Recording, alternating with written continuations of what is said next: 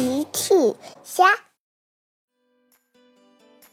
小朋友们，今天的故事是谁在恶作剧？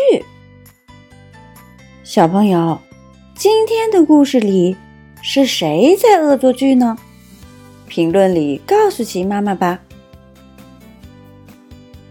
车车最近得到了宝贝，是两只气球。是的，车车很喜欢气球，尤其喜欢吹气球。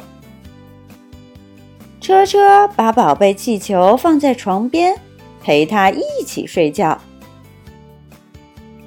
第二天一大早，他就起床了。气球，他叫小趣和他一起吹气球。他们一人拿起一个气球。使劲儿的吹，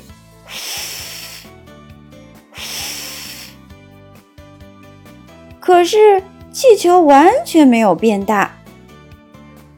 再使劲吹，还是没有变大。小趣仔细检查气球，哦天哪，为什么有个洞？小趣检查车车的气球。哦天哪，你的气球也有洞。可是前一天，爸爸明明吹起来了呀。小趣想了想，一定是有人在恶作剧。嗯，车车哭了。甜甜和毛毛相约去荡秋千。毛毛说：“你先坐吧，我来推你。”嘿嘿，好的。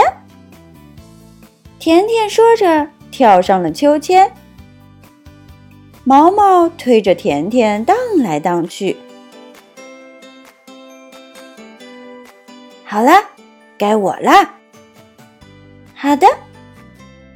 甜甜虽然这么说。可是坐在秋千上一动也不动，毛毛有点生气了。我觉得轮到我了，甜甜，你应该下来，让我也坐一坐。甜甜却说：“哦，毛毛，我好像下不来。”他们这才发现秋千上有什么东西，甜甜被粘住了。毛毛想了想，说：“一定是有人在恶作剧。”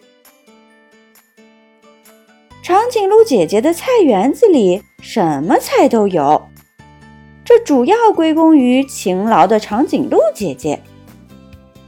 她今天打算给菜地浇水，她拉来水管子，拧开开关。咦，怎么没有水？长颈鹿姐姐对着水管子看，呲的一声，水突然喷了出来，喷了长颈鹿姐姐一脸一身。长颈鹿姐姐非常生气，这是谁在恶作剧？小趣、车车、甜甜、毛毛和长颈鹿姐姐一起来找齐妈妈。大家七嘴八舌地说起来：“有人恶作剧，把我淋成了胶水。”鸡妈妈说：“其实我们能猜到是谁干的。”小趣说：“是小怪兽吗？”“是的，一定是爱恶作剧的小怪兽。”鸡妈妈说：“可是我们需要证明是他干的才行。”怎么办呢？鸡妈妈突然说：“有了！”大家凑在一起，悄悄制定了计划。第二天，小镇广场贴了一个告示：“最佳恶作剧大赛，最有创意的恶作剧将获得奇趣蛋大奖。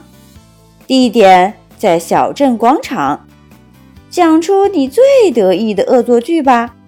欢迎你的到来。大家看到告示，都来到了广场上。小怪兽也来了。鸡妈妈问：“小怪兽，请上台讲出你最得意的恶作剧吧。”小怪兽走上台：“哦，我有很多得意的作品，不知道哪个最好，我就都讲一下吧。”小怪兽讲了他如何偷偷跑到小趣家。破坏了车车的气球。如何趁没人注意的时候往秋千上放胶水？如何偷偷在水管的那头控制长颈鹿姐姐的水？他讲的非常得意。可是他慢慢注意到大家都变得很生气，这才知道是怎么回事。后来，小怪兽受到了惩罚。他给车车送了五个大气球，把秋千清理干净，还帮长颈鹿姐姐的菜园浇了一个月的水。你猜他还会恶作剧吗？小朋友们，齐妈妈新出了一个讲绘本故事的专辑。搜索“齐妈妈绘本故事”就可以听喽。好啦，小朋友晚安，明天再见。